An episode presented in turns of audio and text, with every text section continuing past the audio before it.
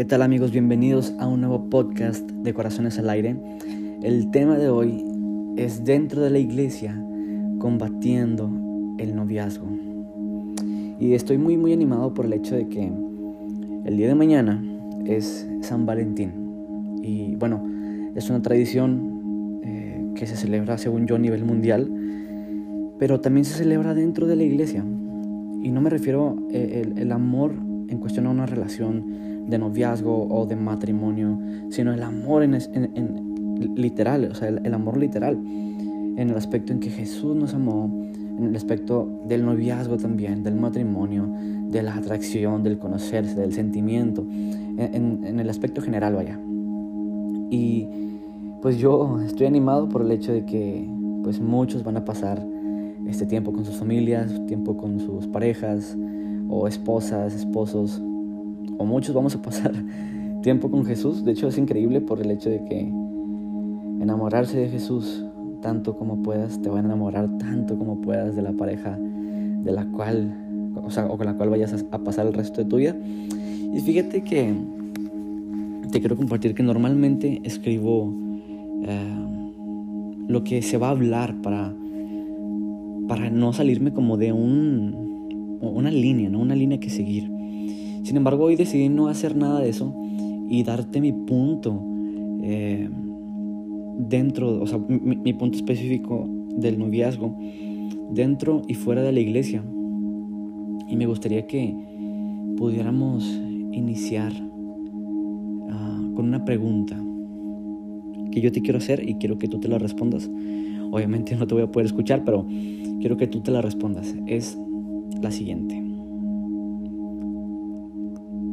¿Qué es para ti el noviazgo? No te voy a responder la pregunta de lo que es para mí, sin embargo, mi punto de vista sobre el noviazgo es dentro del matrimonio, no fuera de él. Aunque bueno, eh, quiero comenzar tocando el tema del noviazgo fuera de la iglesia, de aquellos que no conocen al Señor, de aquellos que no son cristianos.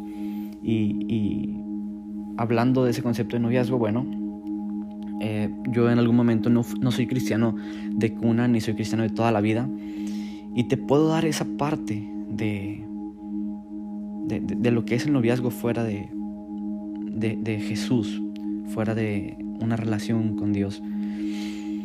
Normalmente, este, las relaciones de noviazgo ah, fuera del, o sea, del matrimonio y fuera de la iglesia, se basan mucho en, en lo que das.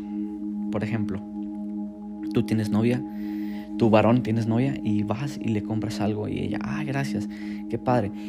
Y, y, a veces se da una parte muy materialista. Digo, no digo que dentro de la iglesia no suceda, también ha pasado, pero, eh, y es lamentable.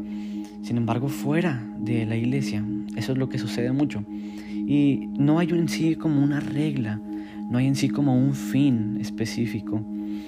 Eh, la mayoría de los matrimonios que me han tocado conocer fuera de Cristo, y aún algunos dentro de Cristo, eh, se han basado por la desobediencia.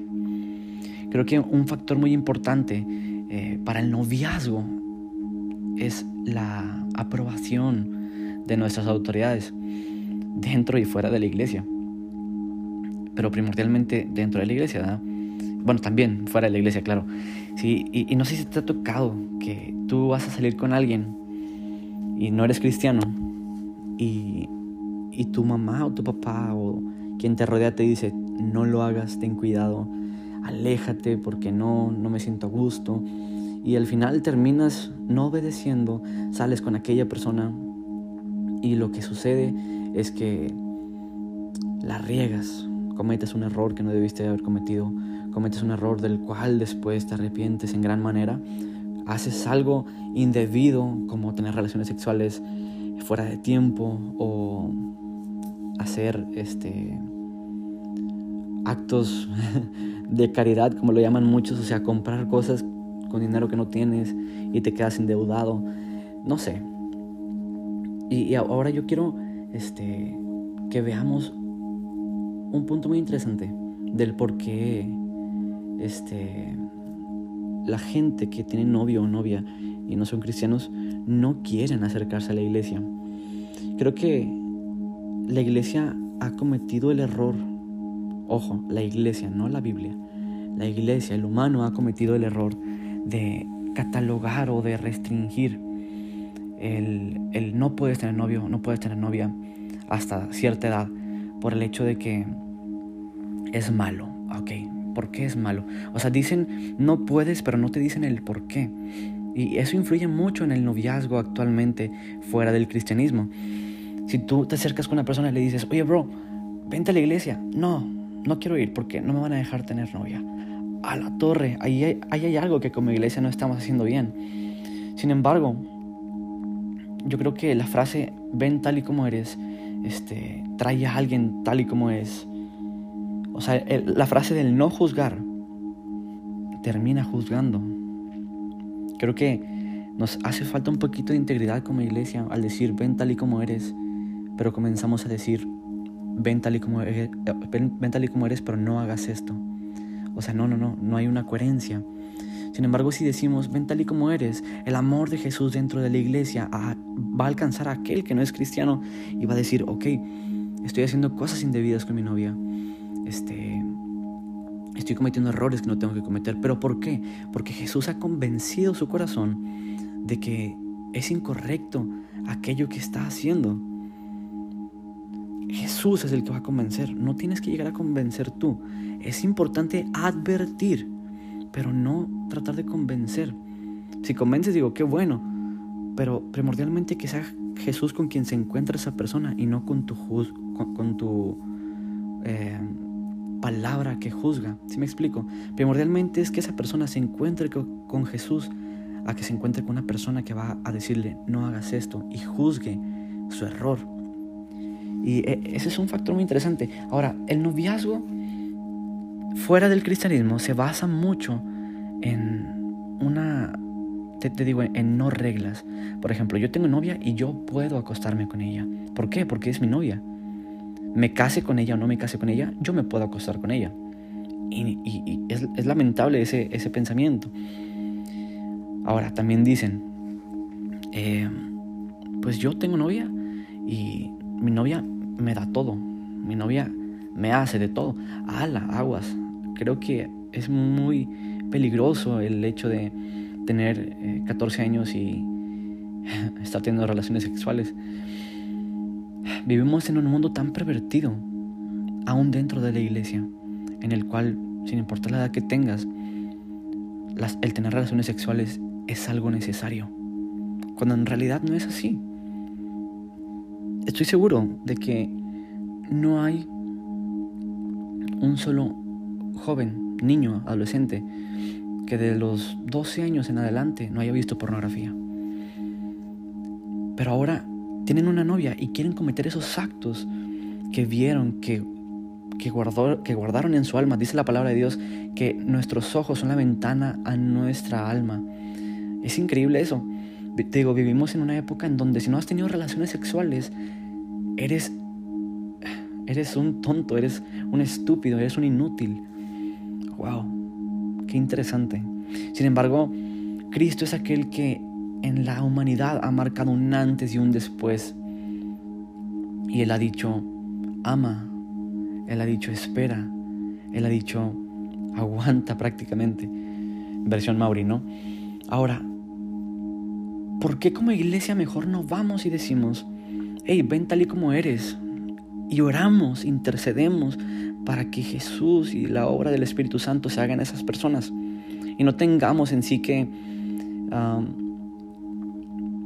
juzgar a, a, los errores de los demás. ¿Sí me explico? Creo que es un tema muy interesante, un factor muy importante, el llegar y no juzgar, sino llegar e invitar a, a que conozcan a Jesús. Jesús. Jesús va a convencer. Pero ahora, Quiero ver el punto dentro de la iglesia. Ah, me encanta este punto dentro de la iglesia porque ah, cometí tantos errores que me quedaron como experiencias. Y, fíjate, creo que como cristianos es válido caerse, es válido cometer errores. Sin embargo, no es válido quedarte o enamorarte de lo que te hizo caer. Claro que Jesús perdona tu error, pero deja la consecuencia para que de alguna u otra manera aprendas a discernir en no volver a, cometer ese acto que, que hiciste. Ahora, mi punto del noviazgo es que yo creo que el noviazgo se disfruta en el matrimonio, con tu mujer, con la chica de, tu juventud, con tu novia, esposa, ¿sí me explico? No creo tanto, o, sí creo en el noviazgo, pero también creo que el noviazgo dentro de la iglesia cristiana se ha utilizado como, ya es mi novia, ya lo puedo abrazar, ya lo puedo besar, ya puedo este, tocarlo, ya puedo sentir sus partes o, sentir su calor, no sé, ¿sí me explico? Y, es, terrible por el hecho de que em, últimamente se ha visto muchos casos dentro de la iglesia y que no se diga fuera de la iglesia de embarazos de líderes que, cometen ah, fornicación con jovencitas de la congregación, etc. Es lamentable, es deprimente. ¿Dónde está Jesús en sus vidas? ¿Qué, está enseñando la iglesia? Así me explico? Pero sin embargo, hay otros que ven la perspectiva del temor a Dios. El principio de la sabiduría es el temor a Jehová. Entonces aquellos que temen al Señor entienden que la palabra noviazgo o la, la posición del noviazgo entre un hombre y una mujer es, eres mi novia, te respeto, no te toco, te abrazo, ¿acaso te puedo besar? Pero de preferencia guardo tu corazón por amor a ti. ¿Sí me explico? O sea, el noviazgo dentro de la iglesia es para disfrutarse. Sin embargo, hay ciertas reglas. No, quiero que lo hagamos como reglas, sino ciertos este, principios que el cristiano debería de seguir. Uno, la atracción no es mala. Es buena siempre y cuando se estén conociendo. Dos, la sumisión y el rendir cuentas es muy importante. Tú como hombre o como mujer, es importante que tu pastor y o pastora mujer sepan, o líderes sepan eh, tu condición de quién te gusta y a dónde quieres llegar con esa persona. Si tú quieres conocerla, ¿para qué quieres conocerla? ¿Cuál es tu punto? ¿Matrimonio? ¿Noviazgo? ¿Un rato? ¿Cuál es el punto? Si me explico, rendir cuentas es el segundo punto. Tercer punto, ya que rendiste cuentas, obedecer. Si, si tu pastor o tu líder o tu pastora te dicen, no andes con esta persona, no andes con esa persona. En realidad te lo dicen porque saben que no estás listo, porque saben que no es el momento, porque saben que vas a caer en algo que puede llegar a un punto en donde tú salgas de la iglesia o ella salga de la iglesia diciendo, yo tuve un novio dentro de la iglesia y él me falló y pues no que muy cristiano y empiezan a catalogar a los cristianos como tal y tal y tal. Ojo, yo no juzgo a los que no son cristianos, sin embargo amo a ellos y quiero ayudarlos a que conozcan a Cristo y que Cristo convenza su condición, les haga ver su condición de cometí este error o cometí aquel error y ellos puedan solitos tomar decisiones eh, que los lleven a dar buenos frutos.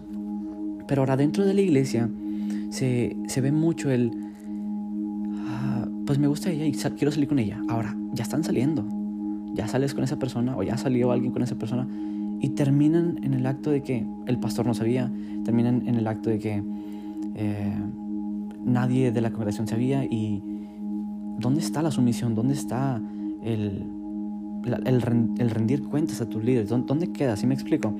Creo que como cristianos eh, deberíamos de tener integridad en ese aspecto. Lo digo primero por mí. Digo, yo no tengo novia, soy soltero todavía, pero por fe y me encantaría tener una novia, no con el título de noviazgo, de que ya tengo novia, sino con el título de que ella es mi mejor amiga, estoy comprometido con ella, a no voltear a ver a ninguna otra chica, ni que ella voltee a ver a ninguno, a, ver a ningún otro chico, sino que nos guardamos para en un punto, en unos años, pedir que nos casemos, me explico, y casarnos, y ahora sí disfrutar nuestro noviazgo, disfrutar nuestro matrimonio, disfrutar nuestro amor, nuestra intimidad, nuestras decisiones, todavía por, por sumisión a nuestros pastores, por obediencia, pero sobre todo por amor a Cristo. Creo que aquel que ama a Cristo va a amar realmente a su mujer. Sin embargo, si tú no te sometes primero a, Cristo, que Cristo ha puesto a tus autoridades eh, para que te supervisen, entonces no vas a poder amar ni respetar, ni honrar, ni cuidar, ni disfrutar a tu pareja. ¿Estamos de acuerdo? En mi escuela, mi director, yo lo amo, eh, Jeremy, él es de Kansas City, y me impacta mucho una frase que dice, dice, el matrimonio es un suicidio. ¿Por qué? Porque es morir a ti cada día para que la persona con la que te casaste pueda recibir aquello a lo que tú moriste. ¡Wow! Qué interesante. Sin embargo, hay un trasfondo antes del matrimonio que es el conocerse. Y el conocerse no implica tocarse.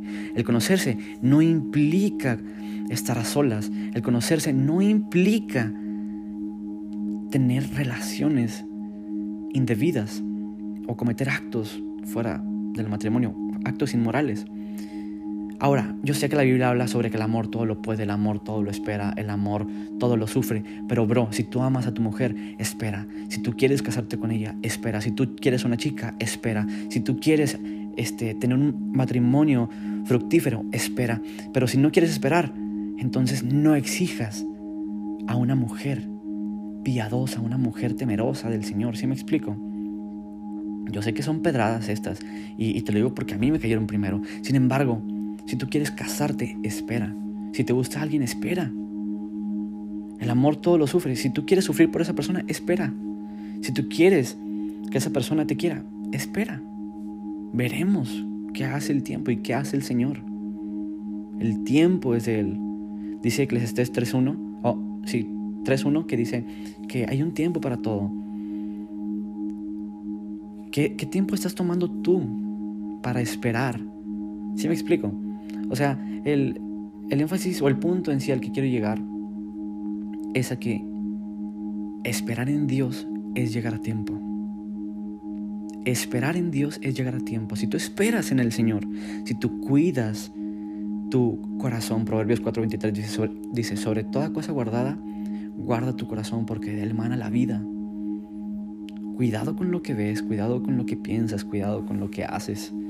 Guarda tu corazón, guarda tu mente, y asimismo, conforme tú temas al Señor, guardarás el corazón de la persona a la que quieres, chico o chica. Guardarás su vida. Guardarás tu vida. Guardarás tu integridad. Y fíjate que escuchaba una predicación de Itiel Arroyo y dice el men que hay una campaña en España que dice, practica sexo seguro con tales preservativos. Pero no puede ser, no puede ser que dentro de la iglesia creamos que por tener novio o novia podemos tener relaciones sexuales. Bro, Génesis 2, 25, 24, 25 dice que el hombre dejará a su padre y a su madre y se, unirá en una sola carne a su mujer, haciéndose una sola carne. Así que no, no esperes a que si tú te unes con una persona, te puedas alejar de esa persona, porque uniste carne, uniste tu alma. Los preservativos te pueden cuidar tus partes íntimas y te pueden prevenir un embarazo, pero no, no previenen la destrucción de tu alma. Así que mejor prevén los, los preservativos y prefiere la espera porque esperar en Dios es llegar a tiempo. De otro modo, vas a terminar destruyendo tu alma y la de aquella persona. Disfruta tu noviazgo, espera, protege, cuida, honra a tus líderes, obedece a tus autoridades, escucha a tus padres. Y si has cometido errores, arrepiéntete de ellos. Si este mensaje te ha llegado a ti, qué mejor, compárteselo a alguien más. Pero si tú tienes novio o novia, disfrute de tu noviazgo. Estamos. Dios te bendiga y que tengas un excelente día. Feliz Día de la Mujer y la Amistad. ¿qué tal? Buenos días. Este, yo soy Mauricio, em, soy de la ciudad de Monterrey, Nuevo León. Y el día de hoy es un privilegio poder estar aquí compartiendo en el podcast de Corazones al Aire. Bueno, este es mi podcast. Em, llevo trabajándolo ya bastante tiempo y quiero contarte, eh, quiero abrir mi corazón a ti. A veces he pensado en ya no seguir por cuestiones este, de tiempo sin embargo, creo que debe haber un tiempo para todo, ¿no? Y bueno, hoy es un privilegio poder estar aquí, ya que este tiempo lo he apartado específicamente para poder estar aquí. Quiero contarte que voy rumbo hacia la escuela, así que hay mucho tráfico, entonces no, no tengo un, un, problema en cuestión de esto. Y mira, el día, bueno, es, estas últimas dos semanas hemos estado viendo una serie que se llama dentro de la iglesia. Y sabemos que dentro de la iglesia suceden tantas cosas como divisiones, este, chismes, depresión, soledad, emociones, etc.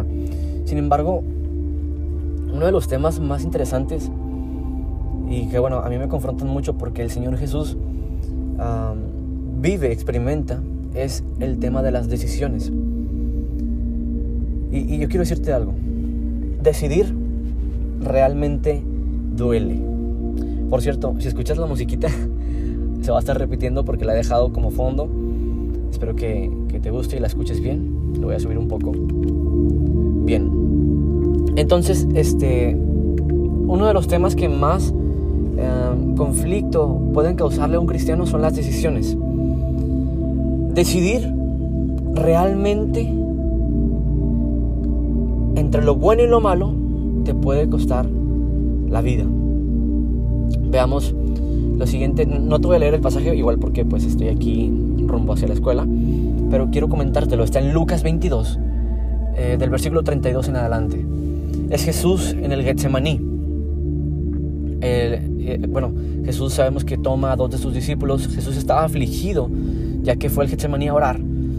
y el pasaje habla sobre que un ángel se le aparece y lo fortalece. A mí me es muy interesante el hecho de que Jesús mismo, siendo 100% humano, 100% Dios, tenía debilidad.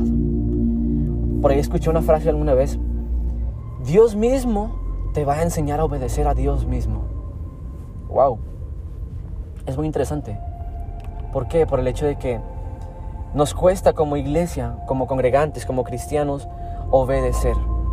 Ahora, el obedecer eh, es una de las mejores decisiones que como cristianos podemos tomar, ya que, te lo repito, puede eh, evitarnos este, problemas, puede evitarnos este, caídas a veces en pecado. Sin embargo, la obediencia es una decisión. Yo creo que el decidir abarca en, sí muchos temas, pero sin embargo, el tema de la obediencia en el cual Jesús se basa, el tema, en el, de, el, tema del sometimiento en el cual Jesús eh, se basa o experimenta en su vida cristiana, o más bien en sus tres años de liderazgo, en sus tres años de, de Jesús, de Mesías, vaya, o sea, siempre fue el Mesías, sin embargo, los, los años en los que más se notan, uh, Jesús decide en el Getsemaní decir lo siguiente. Estaba afligido. Hay, algunas versiones de la Biblia hablan sobre que estaba sudando sangre. Y sudar sangre es una extrema, por así decirlo, crisis de ansiedad. Una extrema crisis de, de aflicción. Jesús estaba tan afligido que empezaba, eh, empezó a sudar sangre. Ahora, es súper interesante ver que en su aflicción ora a Dios. Yo te quiero hacer una pregunta. Cuando tienes algún problema, cuando tienes algún este, conflicto o algo con lo que no puedas lidiar, ¿a quién, ¿a quién recurres? ¿A Dios? ¿A los santos? ¿A tus padres? ¿A un amigo? ¿A un doctor? Dice la palabra de Dios. Dios mismo dice, ¿que acaso yo no soy más que los hombres? Entonces, ¿por qué buscáis a los hombres? Buscad primeramente el reino de Dios y su justicia eso te lo estoy parafraseando. Y todo lo demás vendrá por añadidura. Qué interesante. Ahora, ¿A quién estás buscando en tu aflicción? Ha habido casos y experimentos en los que fundamentan que lo que Jesús vivió en ese momento fue algo sumamente inexplicable, algo sumamente difícil de vivir, algo realmente difícil. Para que te des una idea, algo de muerte. Jesús se estaba muriendo en ese momento. Ahora, a mí me impacta muchísimo que Jesús haya soportado tanto, sabiendo que iba a morir. O sea, imagínate, te voy a poner un claro ejemplo. Estás tú en tu casa y sabes que el día de mañana te vas a morir. Tienes una severa aflicción, una lucha en tu mente con, con, tu vida, o sea, con una crisis existencial, tratando de decir, oye, me voy a morir mañana, ¿por qué? Mañana me van a crucificar, mañana voy a morir crucificado. Pero tienes la oportunidad de decir que se haga tu voluntad, mas no la mía. Wow. Jesús, estando en el Getsemaní, lleva a dos discípulos con él y les dice, oren mientras yo estoy también orando. Y al momento en que Jesús se va, ellos se quedan ahí, estaban en un árbol, y se quedan ahí sentados hasta que se quedan dormidos. Ahora, me, impacta que Jesús termina de orar y obviamente estaba, o sea, estaba muy afligido. De hecho, hasta la serpiente se le aparece. Y él, si no mal recuerdo, la reprenden. No recuerdo muy bien. Ahora, él termina de orar, regresa y los ve y les dice, no puede ser que una hora no puedan orar.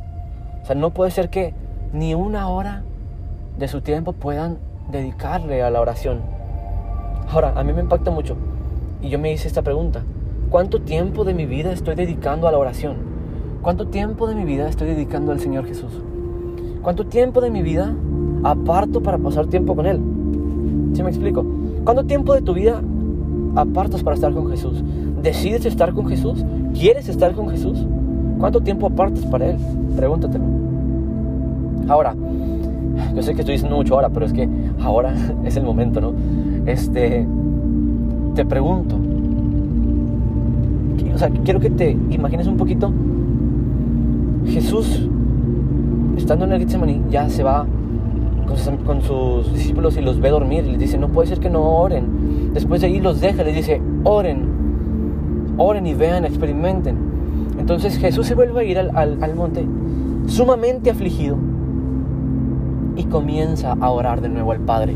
Y dice lo siguiente, Padre mío, si es posible, escucha bien lo que te digo, pasa de mí esta copa, pero que no se haga mi voluntad, sino la tuya. Ahí es como que una bomba que explota. Porque para los cristianos decir que no se haga mi voluntad, sino la tuya, es, una bomba atómica prácticamente. Como cristianos pasaremos por aflicciones. Como cristianos pasaremos por dificultades, por procesos. Así como el barro en, en el torno en manos del alfarero. Sin embargo,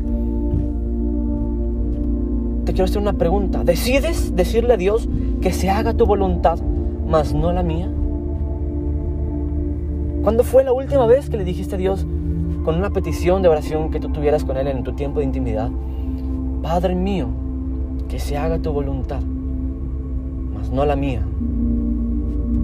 Que no se haga mi voluntad, sino la tuya. ¿Cuándo fue la última vez? ¿Te lo has preguntado?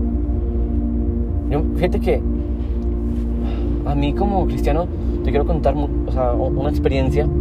Me costaba mucho decirle a Dios cuando sabes que hay algo en tu vida que no es correcto, que estás en desobediencia, que no te estás sometiendo a tus autoridades, y oras a Dios, te acercas con mucha pena. A mí, yo, me acercaba y le decía, Señor, la verdad, yo sé que si te digo que hagas tu voluntad, me vas a quitar esto que tengo.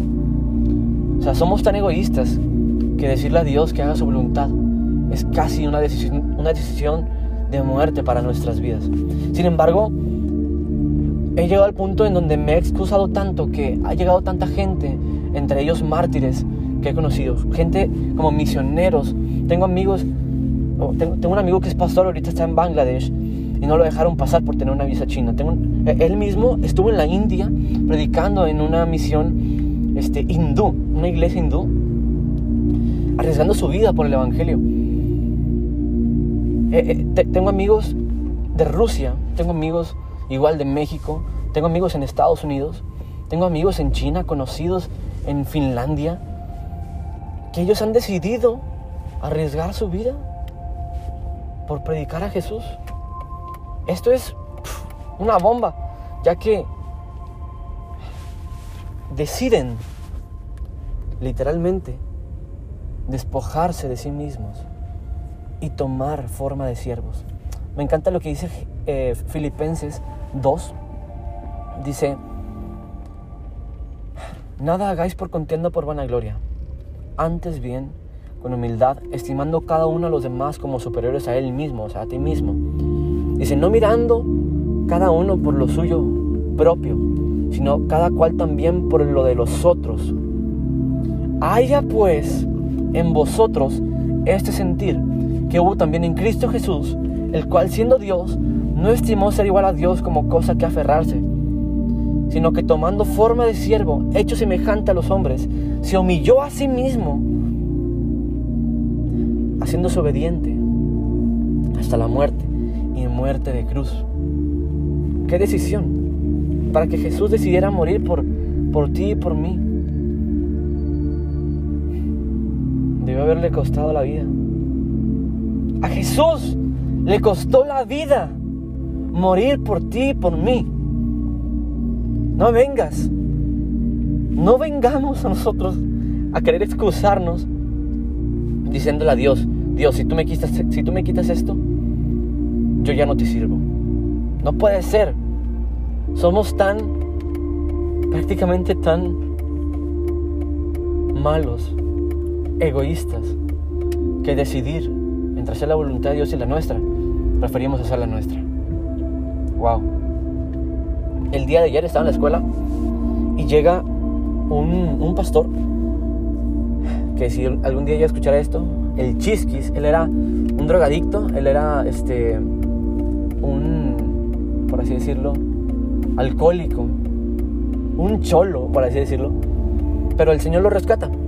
Y es súper impactante su testimonio, porque él decide dejar las drogas a pesar de que vivía en una colonia conflictiva donde las drogas eran normal, era algo normal para, para, para su comunidad, para su colonia.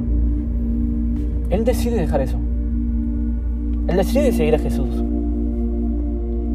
Y a mí me impacta que él, en sus primeros dos años de matrimonio, su esposa queda embarazada, sin embargo, sus dos hijas mueren. Wow. El primer año queda embarazada su esposa, pero su hija, su hija muere. El segundo año queda embarazada su esposa, pero su hija muere de nuevo. Wow, yo estoy impactado, estoy exhausto por el hecho de que, bueno, no, exhausto es cansado, sino estoy, sí, bueno, estoy exhausto, cansado de ver a las personas que se quejan porque Dios no, Dios no me dio esta novia, Dios no me dio este, esta persona que yo quería, Dios no me dio este carro, Dios no me dio este trabajo, Dios no me dio, Dios no me dio. Pues sí, pero tú, ¿qué le das a Dios? ¿Qué parte hay de ti? ¿Qué hay de ti? Este hombre perdió dos hijas, Jesús perdió la vida, Pablo perdió la vida, Pedro perdió la vida, Juan perdió la vida, Jacobo perdió la vida. Dios perdió a su hijo, pero, adoptó a millones, a miles, a generaciones, a una infinidad de hombres y de mujeres cristianos, temerosos, piadosos. ¿Todavía hay cristianos que decidan seguir a Jesús? Es mi pregunta. ¿Todavía hay cristianos que decidan obedecer a Dios? Pregúntatelo. ¿Eres un cristiano que ha decidido obedecer a Dios? ¿Eres un cristiano que ha decidido pasar tiempo con Él? ¿Qué clase de cristiano eres? ¿O qué clase de cristiano quieres ser? Quiero invitarte a que el día de hoy tomes decisiones conforme a la voluntad de Dios. ¿Y cómo es esto? Ora, medita, pero sobre todo, lee tu Biblia.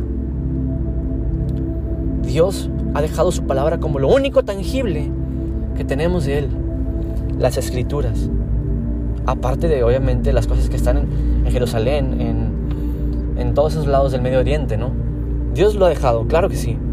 Sin embargo, tú tienes tu Biblia el día de hoy en tus manos. Tú tienes la Biblia el día de hoy como para excusarte, como para excusarnos. No, yo creo que Jesús vale más. Seguir a Cristo es la mejor decisión que puedes tomar en tu vida. Y sé que como cristianos nos va a doler. Probablemente decidir a Jesús nos cueste la muerte. Sin embargo, nos da la vida y vida eterna. Que el día de hoy puedas decidir seguir a Jesús sin reservas, sin retorno y sin nada que lamentar. Tú sigue, tú a Jesús sin reservas, que no te quede nada. Tú, tú, tú a Jesús, decide seguir a Jesús sin retorno, que sabiendo que es probable que ya no vuelvas atrás. Tú sigue a Jesús sin nada que lamentar, sabiendo que fue la mejor decisión de tu vida. Qué interesante mensaje. Decisiones que cuestan hasta la muerte. Dentro de la iglesia nos falta decidir, como jóvenes, como adultos, como adolescentes, como niños, no sé, tú que sea que vayas a escuchar esto, seguir a Jesús lo vale. Si en tu iglesia o comunidad ves que falta mucho el seguir a Jesús, entonces sé tú el que siga a Jesús, a Jesús primero y da testimonio de ello. Con los jóvenes, con los mismos ancianos de la iglesia, con tus pastores. Da testimonio de ello. Seguir a Jesús vale la pena. Sigamos a Jesús, ¿ok? Dios te bendiga, que tengas un excelente día y ánimo. Nos vemos en el siguiente episodio de la serie Dentro, dentro de la Iglesia. Hasta luego. Hey, ¿qué tal? Buenos días. Este, yo soy Mauricio, eh, soy de la ciudad de Monterrey, Nuevo León. Y el día de hoy es un privilegio poder estar aquí compartiendo en el podcast de Corazones al Aire. Bueno, este es mi podcast. Eh, llevo trabajándolo ya bastante tiempo y quiero contarte, eh, quiero abrir mi corazón a ti. A veces he pensado en ya no seguir por cuestiones este, de tiempo. Sin embargo, creo que debe haber un tiempo para todo, ¿no? Y bueno, hoy es un privilegio poder estar aquí ya que este tiempo lo he apartado específicamente para poder estar aquí. Quiero contarte que voy rumbo hacia la escuela, así que hay mucho tráfico, entonces no, no tengo un, un, problema en cuestión de esto. Y mira, el día, bueno, es, estas últimas dos semanas hemos estado viendo una serie que se llama Dentro de la Iglesia. Y sabemos que dentro de la iglesia suceden tantas cosas como divisiones, este, chismes, depresión, soledad, emociones, etc. Sin embargo, uno de los temas más interesantes y que bueno, a mí me confrontan mucho porque el Señor Jesús vive, experimenta, es el tema de las decisiones. y yo quiero decirte algo. Decidir realmente duele. Por cierto, si escuchas la musiquita, se va a estar repitiendo porque la he dejado como fondo. Espero que, te guste y la escuches bien. Lo voy a subir un poco. Bien. Entonces, este, uno de los temas que más em, conflicto pueden causarle a un cristiano son las decisiones. Decidir realmente entre lo bueno y lo malo te puede costar la vida. Veamos lo siguiente, no te voy a leer el pasaje igual porque pues estoy aquí rumbo hacia la escuela, pero quiero comentártelo. Está en Lucas 22, eh, del versículo 32 en adelante. Es Jesús en el Getsemaní. Eh, bueno, Jesús sabemos que toma a dos de sus discípulos. Jesús estaba afligido ya que fue el Getsemaní a orar. Y, el pasaje habla sobre que un ángel se le aparece y lo fortalece. A mí me es muy interesante el hecho de que Jesús mismo, siendo 100% humano, 100% Dios, tenía debilidad. Por ahí escuché una frase alguna vez, Dios mismo te va a enseñar a obedecer a Dios mismo. Wow. Es muy interesante. ¿Por qué? Por el hecho de que nos cuesta como iglesia, como congregantes, como cristianos, obedecer. Ahora, el obedecer eh, es una de las mejores decisiones que como cristianos podemos tomar, ya que, te lo repito, puede eh, evitarnos este, problemas, puede evitarnos este, caídas a veces en, en pecado. Sin embargo, la obediencia es una decisión. Yo creo que el decidir abarca en, sí muchos temas, pero sin embargo, el tema de la obediencia en el cual Jesús se basa, el tema, en el, de, el, tema del sometimiento en el cual Jesús eh, se basa o experimenta en su vida cristiana, o más bien en sus tres años de liderazgo, en sus tres años de, de Jesús, de Mesías, vaya, o sea, siempre fue el Mesías, sin embargo, los, los años en los que más se notan, ah, Jesús decide en el Getsemaní decir lo siguiente. Estaba afligido. Algunas versiones de la Biblia hablan sobre que estaba sudando sangre. Y sudar sangre es una extrema, por así decirlo, crisis de ansiedad. Una extrema crisis de, de aflicción. Jesús estaba tan afligido que empezaba, eh, empezó a sudar sangre. Ahora, es súper interesante ver que en su aflicción ora a Dios. Yo te quiero hacer una pregunta. Cuando tienes algún problema, cuando tienes algún este, conflicto o algo con lo que no puedas lidiar, ¿a quién, ¿a quién recurres? ¿A Dios? ¿A los santos? ¿A tus padres? ¿A un amigo? ¿A un doctor? Dice la palabra de Dios. Dios mismo dice, ¿que acaso yo no soy más que los hombres? Entonces, ¿por qué buscáis a los hombres? Buscad primeramente el reino de Dios y su justicia. Eso te lo estoy parafraseando. Y todo lo demás vendrá por añadidura. Qué interesante. Ahora, ¿a quién estás buscando en tu aflicción? Ha habido casos y experimentos en los que fundamentan que lo que Jesús vivió en ese momento fue algo sumamente inexplicable, algo sumamente difícil de vivir, algo realmente difícil. Para que te des una idea, algo de muerte. Jesús se estaba muriendo en ese momento.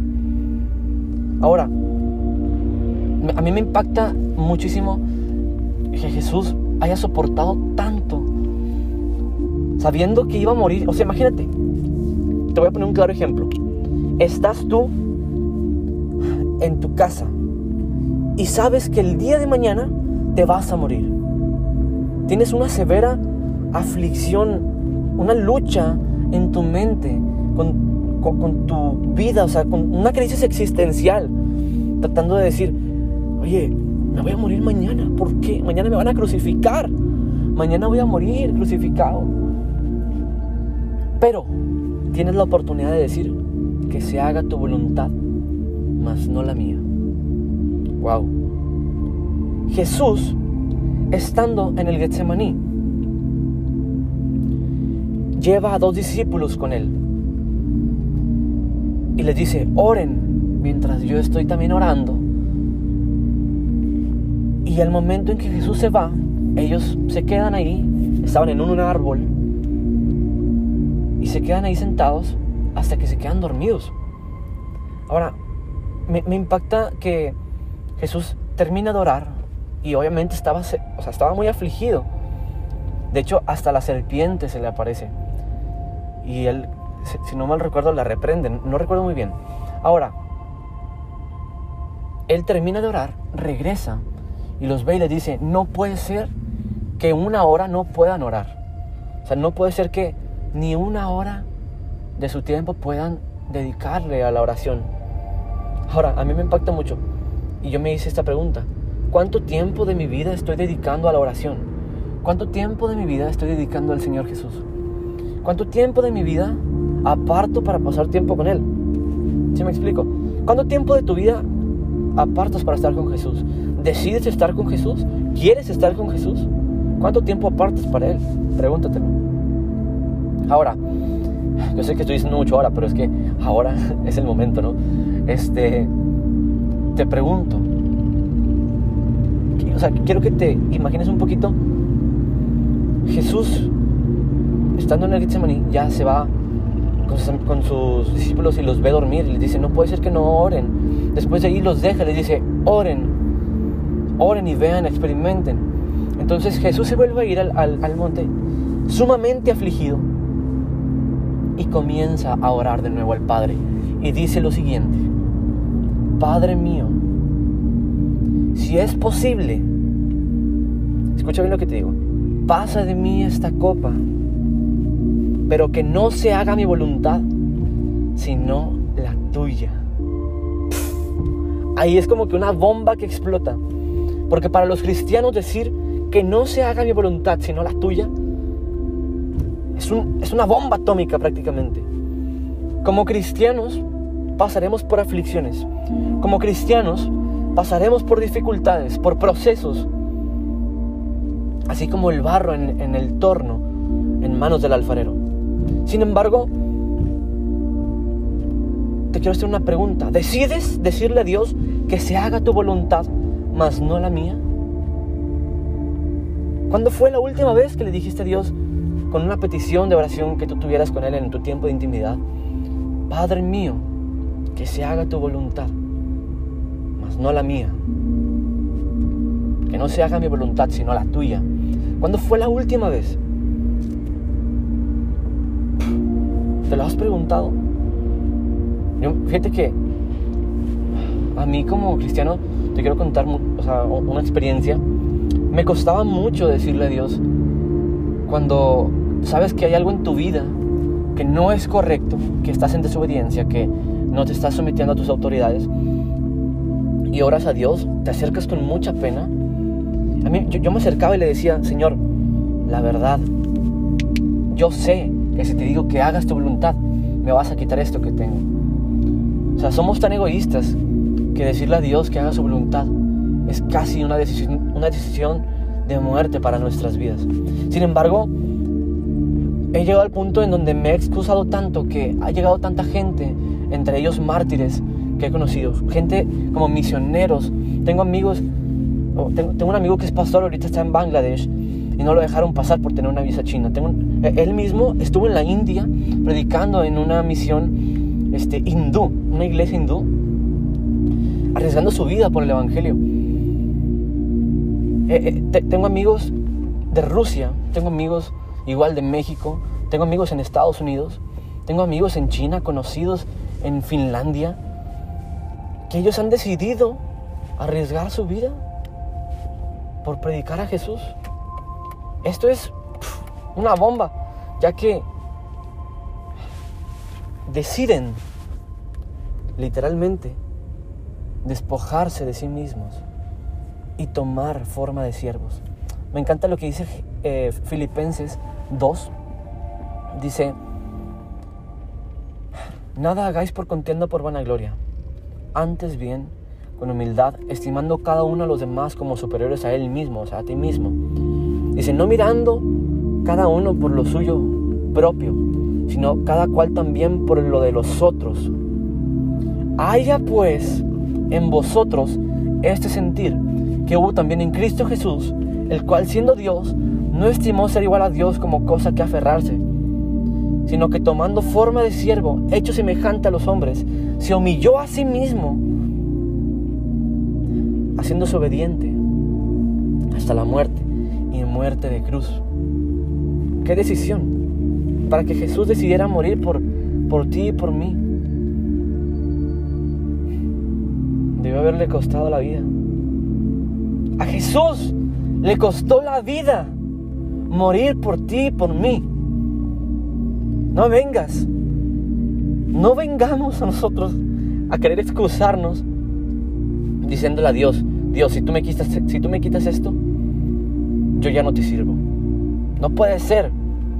Somos tan, prácticamente tan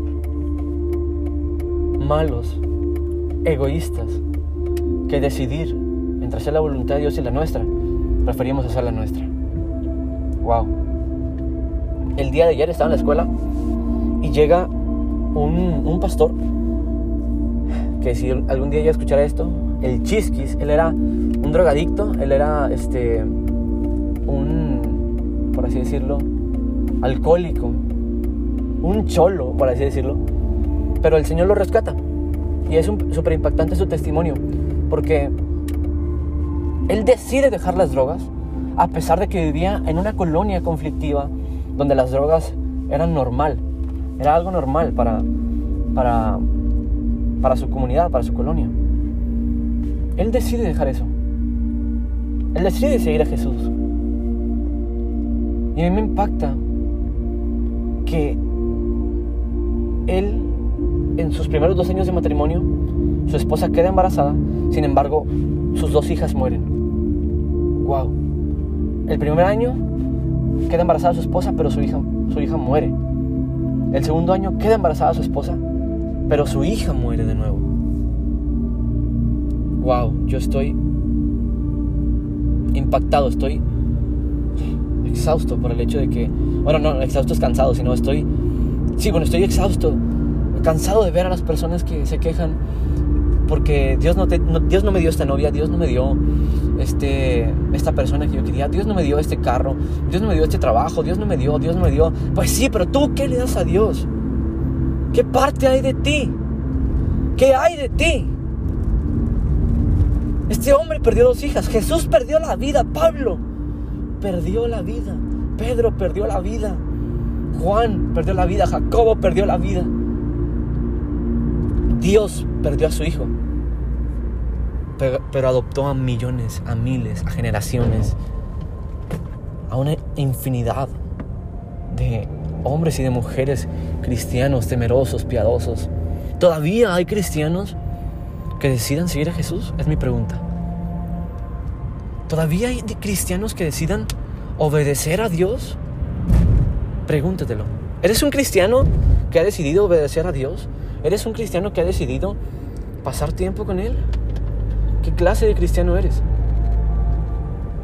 ¿O qué clase de cristiano quieres ser? Quiero invitarte a que el día de hoy tomes decisiones conforme a la voluntad de Dios. ¿Y cómo es esto? Ora, medita, pero sobre todo, lee tu Biblia. Dios ha dejado su palabra como lo único tangible que tenemos de Él, las escrituras. Aparte de, obviamente, las cosas que están en, Jerusalén, en, en todos esos lados del Medio Oriente, ¿no? Dios lo ha dejado, claro que sí. Sin embargo, tú tienes tu Biblia el día de hoy en tus manos. Tú tienes la Biblia el día de hoy como para excusarte, como para excusarnos. No, yo creo que Jesús vale más. Seguir a Cristo es la mejor decisión que puedes tomar en tu vida. Y sé que como cristianos nos va a doler. Probablemente decidir a Jesús nos cueste la muerte. Sin embargo, nos da la vida y vida eterna. Que el día de hoy puedas decidir seguir a Jesús sin reservas, sin retorno y sin nada que lamentar. Tú sigue, tú sigue a Jesús sin reservas, que no te quede nada. Tú, sigue a Jesús, decides seguir a Jesús sin retorno, que sabiendo que es probable que ya no vuelvas atrás. Tú sigue a Jesús sin nada que lamentar, sabiendo que fue la mejor decisión de tu vida. Qué interesante mensaje. Decisiones que cuestan hasta la muerte. Dentro de la iglesia nos falta decidir como jóvenes, como adultos, como adolescentes, como niños, no sé, tú que sea que vayas a escuchar esto, seguir a Jesús lo vale. Si en tu iglesia o comunidad ves que falta mucho el seguir a Jesús, entonces sé tú el que siga a Jesús, a Jesús primero y da testimonio de ello con los jóvenes, con los mismos ancianos de la iglesia, con tus pastores. Da testimonio de ello. Seguir a Jesús vale la pena. Sigamos a Jesús, ¿ok? Dios te bendiga, que tengas un excelente día y ánimo. Nos vemos en el siguiente episodio de la serie Dentro, dentro de la Iglesia. Hasta luego.